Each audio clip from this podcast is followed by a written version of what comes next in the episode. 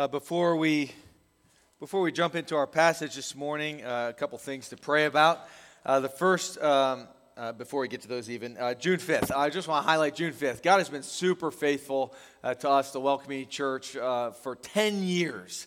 Uh, preemptively, let's clap for our faithful God. I mean, it's just been awesome uh, to see Uh, how he's transformed lives, brought salvation, mended marriages, uh, kept people from suicide, uh, cared for refugees and orphans and foster care. I mean, it's just, it's just been amazing, just been amazing. So we want to celebrate him on June fifth. So please mark your calendar, June fifth, ten a.m. Uh, we'll have a big old celebration at the Civic Center, and then afterwards we'll have a meal. Uh, everyone can eat and share stories. It's going to be a blast. So please mark that time. Uh, I think that's two Sundays away. Wow, it's almost June. All right. Two things to pray about. Uh, one, uh, I've been telling you about uh, a building possibility that is kind of still hot, uh, and we are talking with these folks, and we're just waiting for some other responses. So we need to pray. We just really need to pray uh, that if uh, this space is the one that the Lord has for us, that he would give it to us. And if it's not, that uh, he would open up the right space for us in the right time. We trust him. He's a good God. The second is our team is still in Kenya. We saw a picture of them last week. There's seven of us in Kenya uh, working with Gideon, uh, Gideon Banda and his team over with East West Ministry, doing amazing ministry uh, among Uh, really the most poor of the world and also some of the most unreached. So uh, Gideon and um, uh, his team of nationals leading the work there is just doing an amazing work. We're going to go, just we've just been supporting them, caring for them, encouraging them, uh, and with them in the work for a couple weeks. So uh, let's pray for both those things out loud all at once. Uh, the Lord will sort out our prayers. Uh, pray for the building, pray for the Kenya trip, and then I'll close this here in a second. Let's pray out loud all at once now.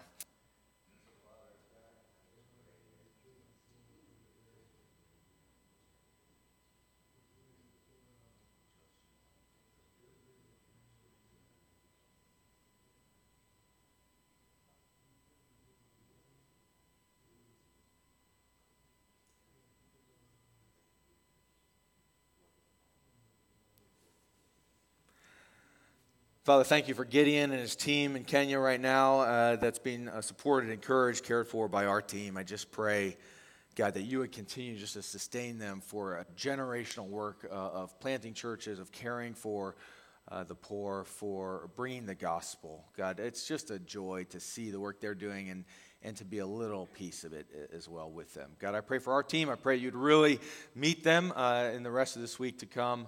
Uh, that you would do whatever you desire to do in their lives, minds, and hearts, and that you would also work through them uh, for the people of Kenya and for Gideon and his team there. God, I also pray for this building opportunity. Father, we trust you. We trust you. Uh, you've always been so faithful, so generous to your church uh, here uh, at the well, and uh, we just trust you that you would have the right space for us and the right time uh, for your purposes, that we would get to see just generations impacted with the gospel and churches planted and people cared for, and the, the blessing you've poured on us poured out uh, to the folks in this area and the surrounding areas. It is so good, God, to know that you are sovereign, you're merciful, you're mighty, and you have wonderful plans for your church. Uh, you have wonderful plans for us as your church, uh, with or without this building or any building. And we love you, and we're so grateful to serve you. It's in Christ's name we pray. Amen.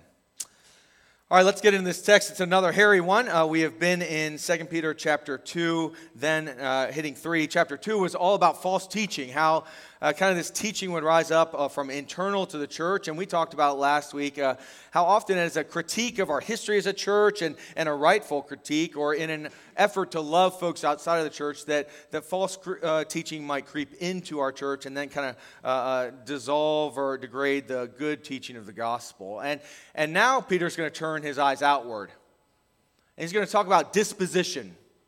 Uh, you know, and when thinking of the world and those outside of the church, uh, I want to highlight again uh, this book, Secular Creed, uh, by Rebecca McLaughlin. She's a fantastic author, uh, both an apologist and theologian, but uh, also uh, her tone and relational angle in which she uh, writes with is fantastic. So uh, you'll see the cover of this book is uh, one of those yard signs, and and and I love she begins in the intro that when you see one of these yard signs, I, you know, all of us grab a hammer.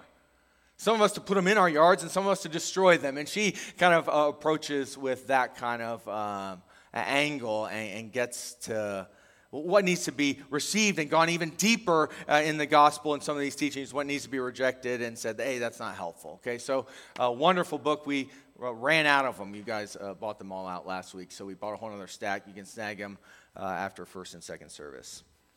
But she hits on this idea of disposition in it. And disposition, uh, how you orient yourself to another person, um, is critical for relationship, isn't it?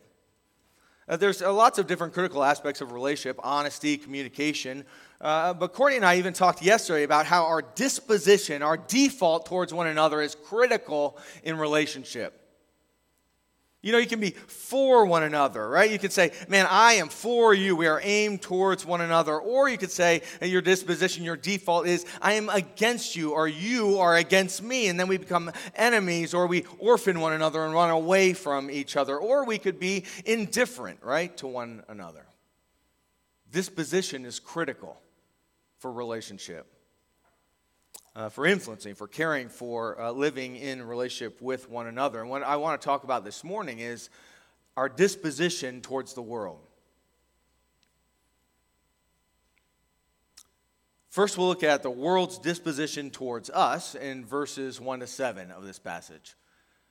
Uh, then we'll look at God's disposition towards the world, and then we'll end with how God's disposition towards the world influences or impacts our own disposition towards the world.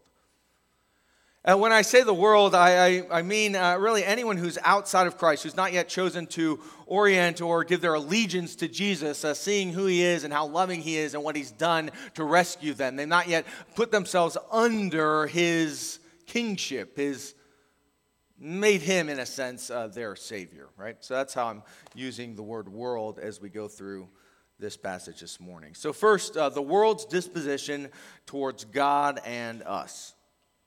It's found in verses uh, one to seven of chapter three. And, and Peter begins by saying, this is now the second letter that I'm writing to you. We already did the first letter. And he says, beloved.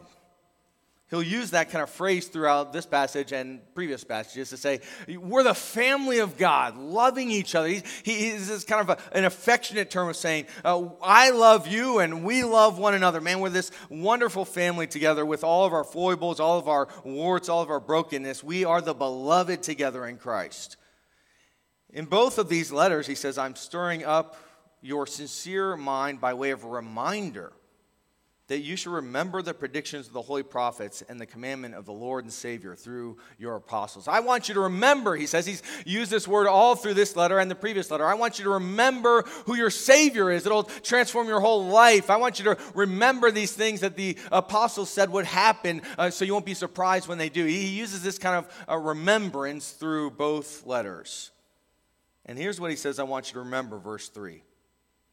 Knowing this, first of all, that scoffers will come in the last days with scoffing, following their own sinful desires. They will say, where is the promise of his coming? For ever since the fathers fell asleep, all things are continuing as they were from the beginning. The, the world's disposition towards God and the world's disposition towards uh, the beloved family of God is this, scoffing. Maybe we feel it more and more in these days. You fools to believe such a thing. I hear the reason is explicit. Uh, uh, the people in uh, Asia Minor, this is kind of modern day Turkey that Peter's writing to, uh, they, they're saying, Jesus is coming back. And, and those surrounding the world who have not aligned themselves to Christ have said, you fools, you idiots. This whole paradigm in which you're building your life is worthless. It's untrue. Uh, uh, all ever since the fathers, since Abraham, Isaac, and Jacob, and then the prophets, and then there was this four hundred years of silence. They say, it's all been the same. Nothing's happened. God's not coming back. Jesus isn't returning. Why would you build your life on such a lie? Why would you orient your cash according to a truth that says, this Jesus is my Savior who reigns and will return? Why would you orient your relationships according to this Savior who says, I came and died and arisen and will return? Why would you orient your whole self to him, you fool?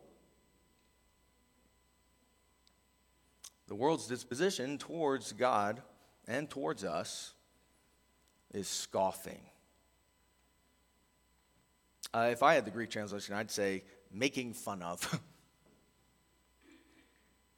degrading.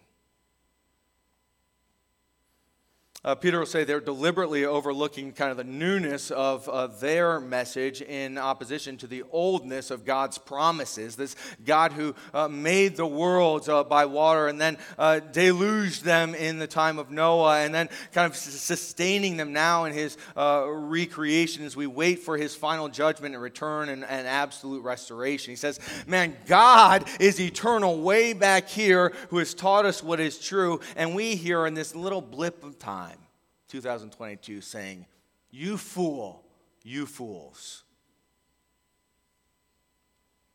How dare we think ourselves so wise? Uh, Jesus, when he walked the earth, said this to us, his followers, and those who were walking with him, in John chapter fifteen. John chapter fifteen, verse eighteen, he says this, if the world hates you, know that it hated me before it hated you. If you were of the world, the world would love you as its own. But because you are not of this world, but I chose you out of the world, therefore the world hates you. Remember the world, uh, the word that I said to you, a servant is not greater than his master. If they persecuted you, they will also perse- uh, they will also persecute you. If they persecuted me, sorry, Jesus says, they will also persecute you. If they kept my word, they will also keep yours. It's a comfort, in a sense, because Jesus says, uh, and Peter says, we're to expect this. If you're going with a false expectation into a relationship or into a job, and you think it's going to go this way and it goes that way, then you're shocked. Oh my gosh, I thought it'd be like this. And, and Jesus says, and Peter says, don't be surprised at the painful trial you're suffering as though something strange were happening to you, but rejoice that you participate in the sufferings of Christ, that you will also participate in his glory at his return. And Jesus says, if they hated me, they're going to hate you. It's a comfort because we expect it. We go in saying, this is the way it will go if I choose to follow Jesus. And it's a comfort also because Jesus says, I'm with you in it. And Peter says, we're built on Christ together, linked arms with one another. It's a comfort because it's expected and it's shared. But it might also be convicting for you. It's often convicting for me. If I'm living for Christ explicitly, and he says, if they persecuted me, they'll persecute you, and, and if they scoffed at me, they'll scoff at you. I often wonder, where's all that scoffing? How much am I living in alignment to the world in a way that no one's scoffing at me? It's a, it's a comfort, but it's also a conviction. The world's disposition towards God himself and towards us, the church, is scoffing.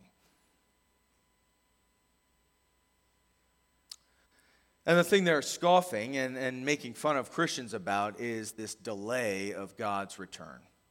Uh, they're saying, uh, this Jesus is never coming back. And, and God's delay is going to kind of highlight or reveal his disposition towards the world.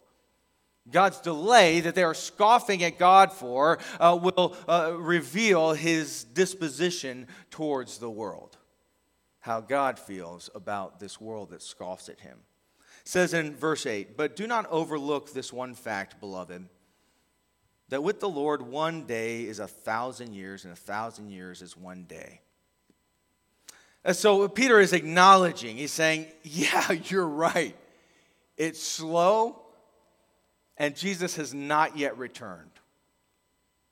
He's saying there's a delay, in a sense, even that he and the first followers probably didn't expect. There's this uh, one day for the Lord that's like a thousand years, and a thousand years like one day. Remember, this is the eternal God working out his eternal plan over time, who stands outside of time, and we often scratch our heads and say, what's he doing in the delay?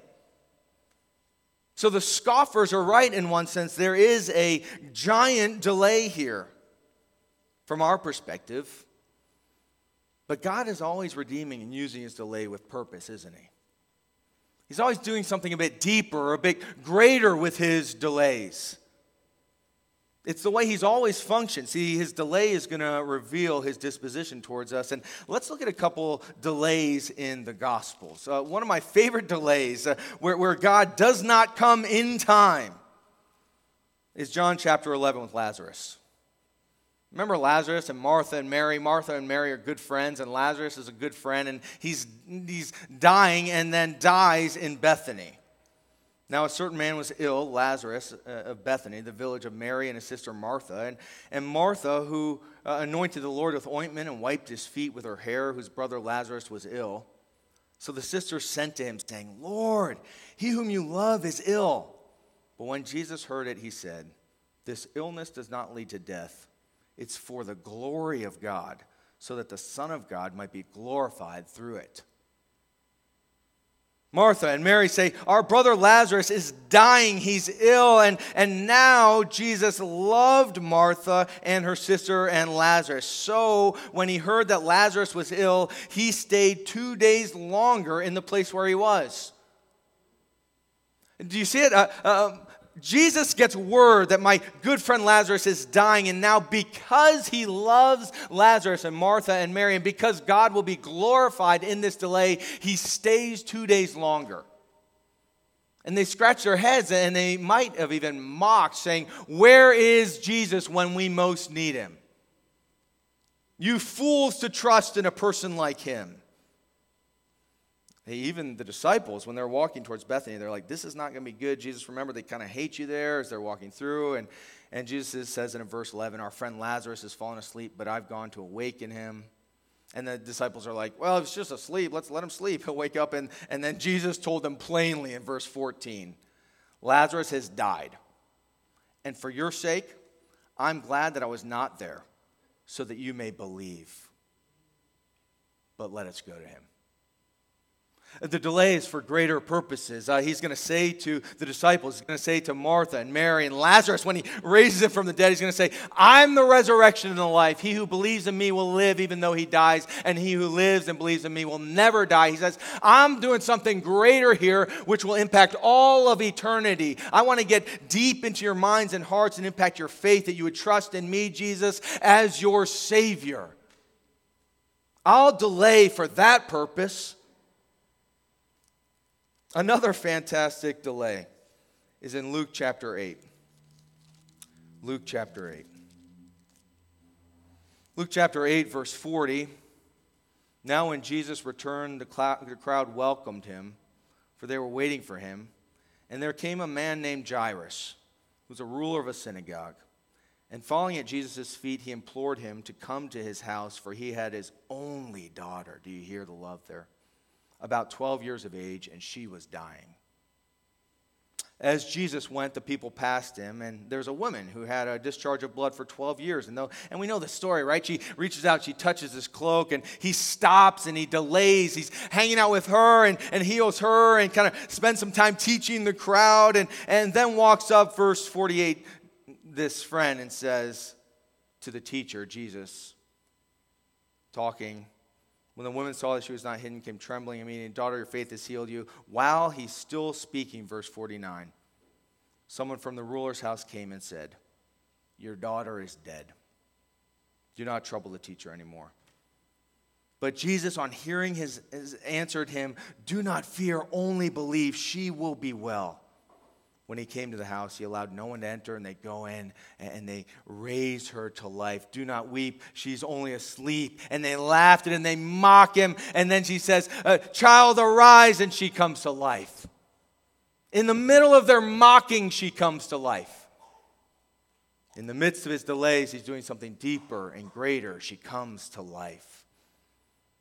Takes a ruler of a synagogue who's absolutely against this new teacher, Jesus. Takes this mocking crowd who's absolutely against this new teacher, Jesus. And in the delay, she raises, he raises her to life.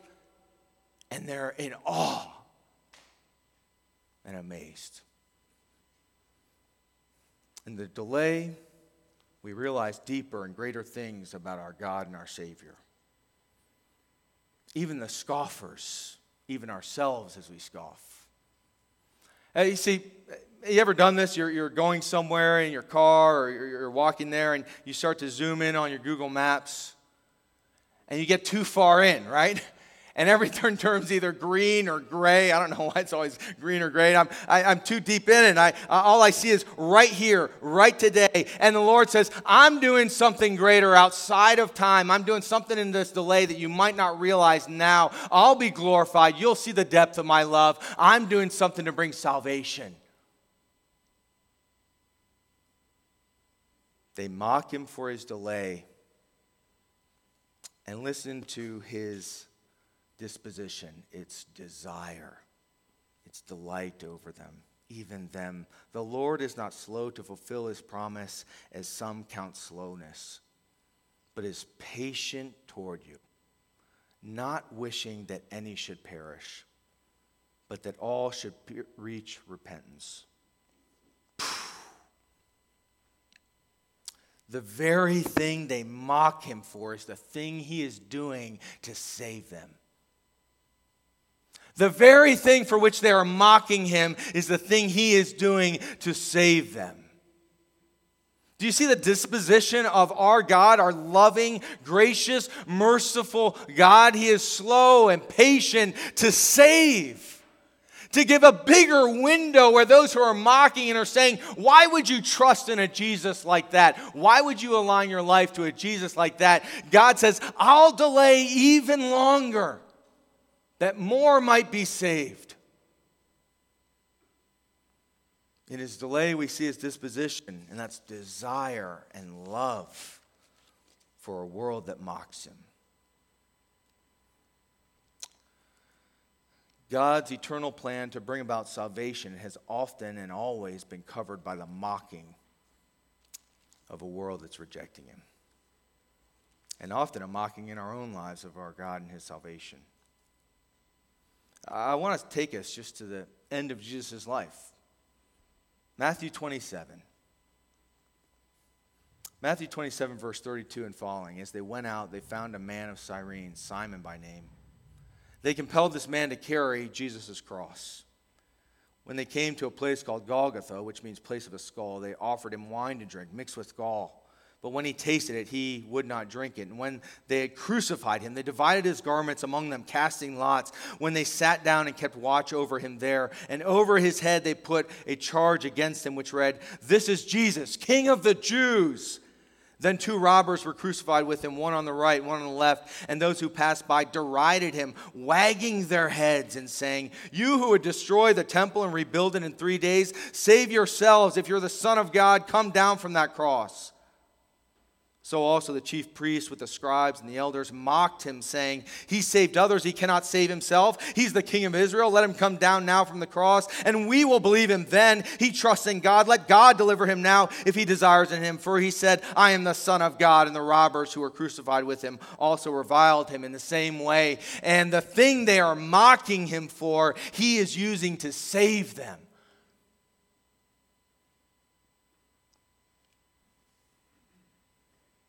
Patient towards us. Wasn't he patient towards you? Isn't he patient towards you still? Think about where your life would have headed if you were your own master.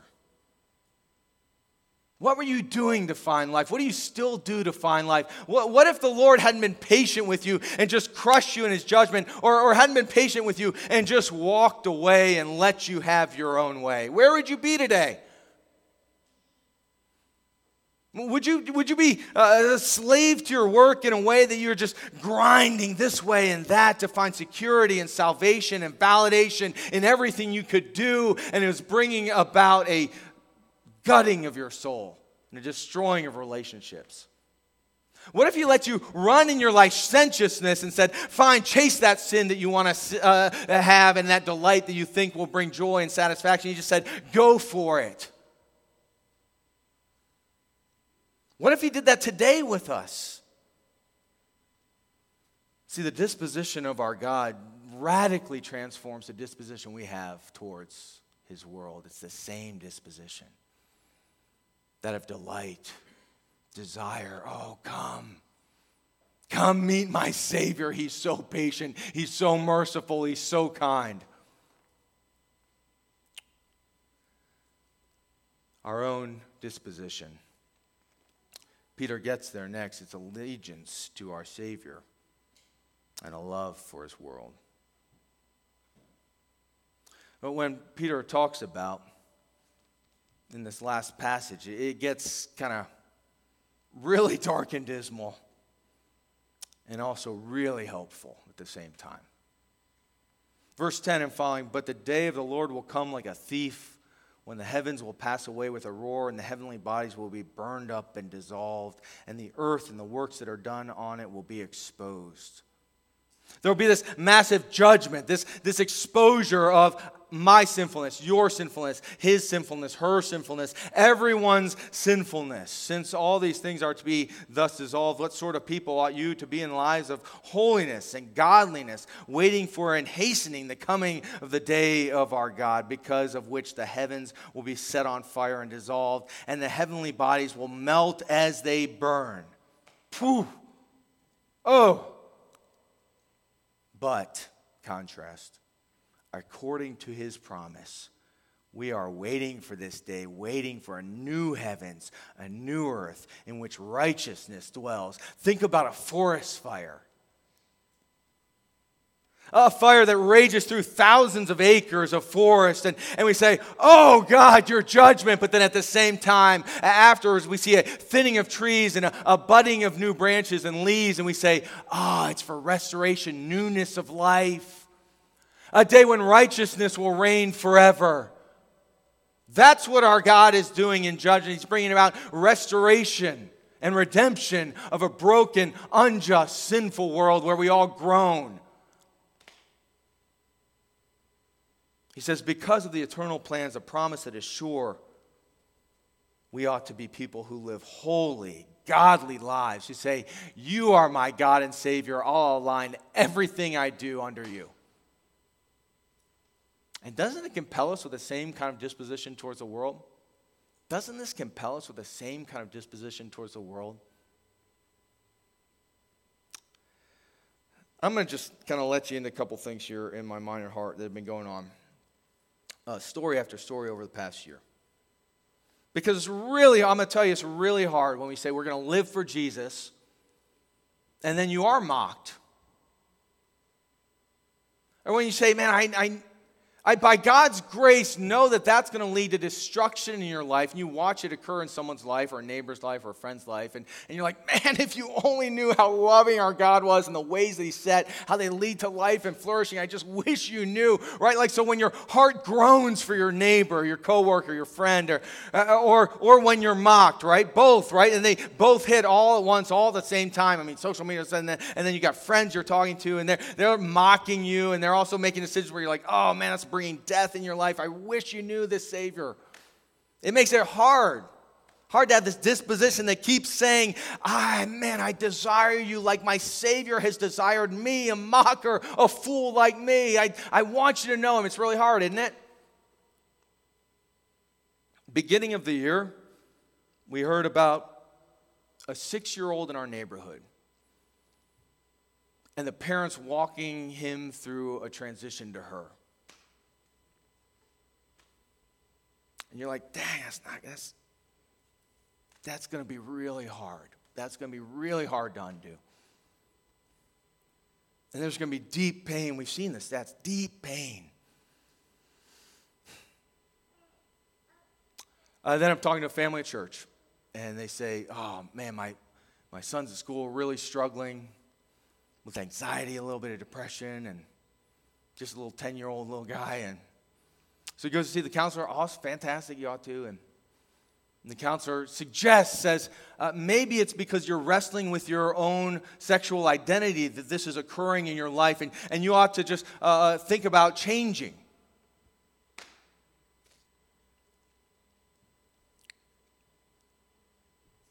Uh, talked to another uh, friend, a high schooler, a teacher.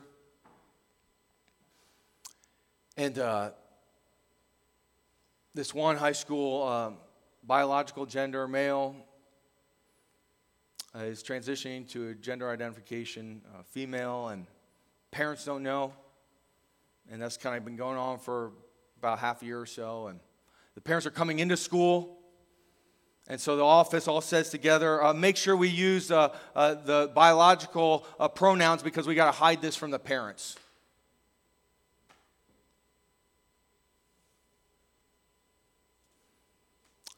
Uh, watching, watching Leah Thomas and others.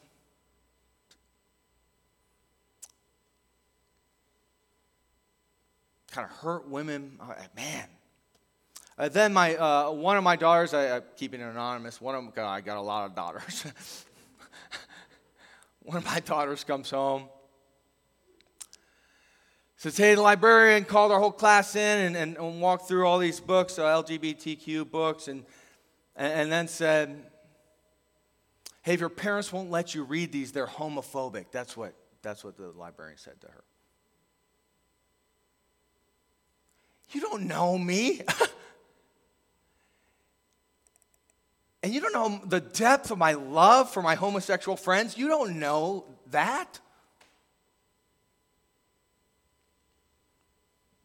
It, it makes it hard for a disposition of the church to say, man, desire, embrace, love. Share good news.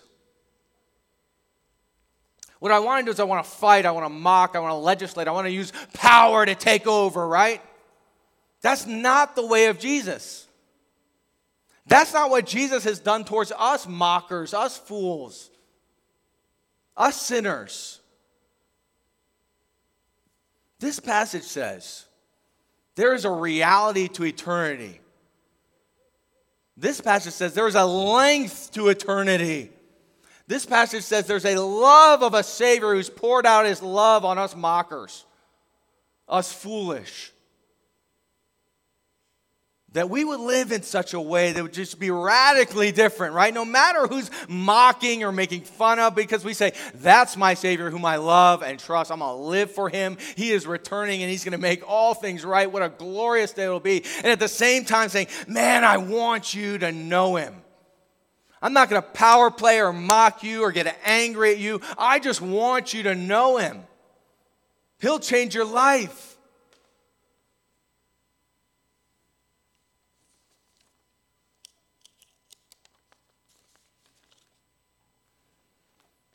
This is the story of the gospel. This is just the straight story of the gospel. We, we do it every week.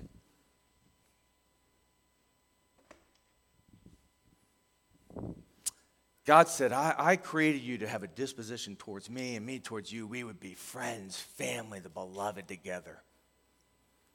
But what did we do? We said, no way. I'm going to live for my workplace. I'm going to live for my kids. I'm going to live for my legalism. I'm going to live for my license. I'm going to live for me. And we ran.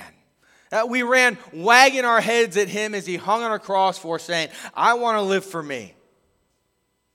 But he chased us down. By grace and his delay and his patience, he, he got hold of each of us. By grace. And turned us by his mercy and his grace when he opened our eyes and we clung to his Savior. And we said, oh, man, I love you too. I've seen your love poured out for me on Christ. And then we saw his power and his resurrection that he transformed us and, and bring us into a living relationship with a living God that we could live for him in, in holy and godliness and say, you have all of me. And then we could go to our neighbors, our friends and say, I know a God. I know a God who loves you so deeply. Would you give your whole life to him? He died for, I mean, in the very midst of the things you're scoffing over him for, he was dying for you, making you a son or daughter. Would you embrace him by faith? If you haven't trusted him this morning, I, I just say, why the delay in your own life? Why the delay in your own life? You're just wasting years of joy following and knowing and loving your Savior. Don't waste these years anymore. If you are following him this morning, if he is your Savior, would you, would you be reminded of just how loving, gracious, merciful he is? That with our lives, still we scoff at his ways, still we run from him in unfaithfulness, and still his disposition towards us, his desire, he chases us down. His son's body was broken, his blood was spilled. to make us sons and daughters, the beloved together. And then to compel us towards a world with his same disposition of desire, that they might know and love and align their lives under a gracious, merciful, loving God and find life and life to the full. Let's take and eat together.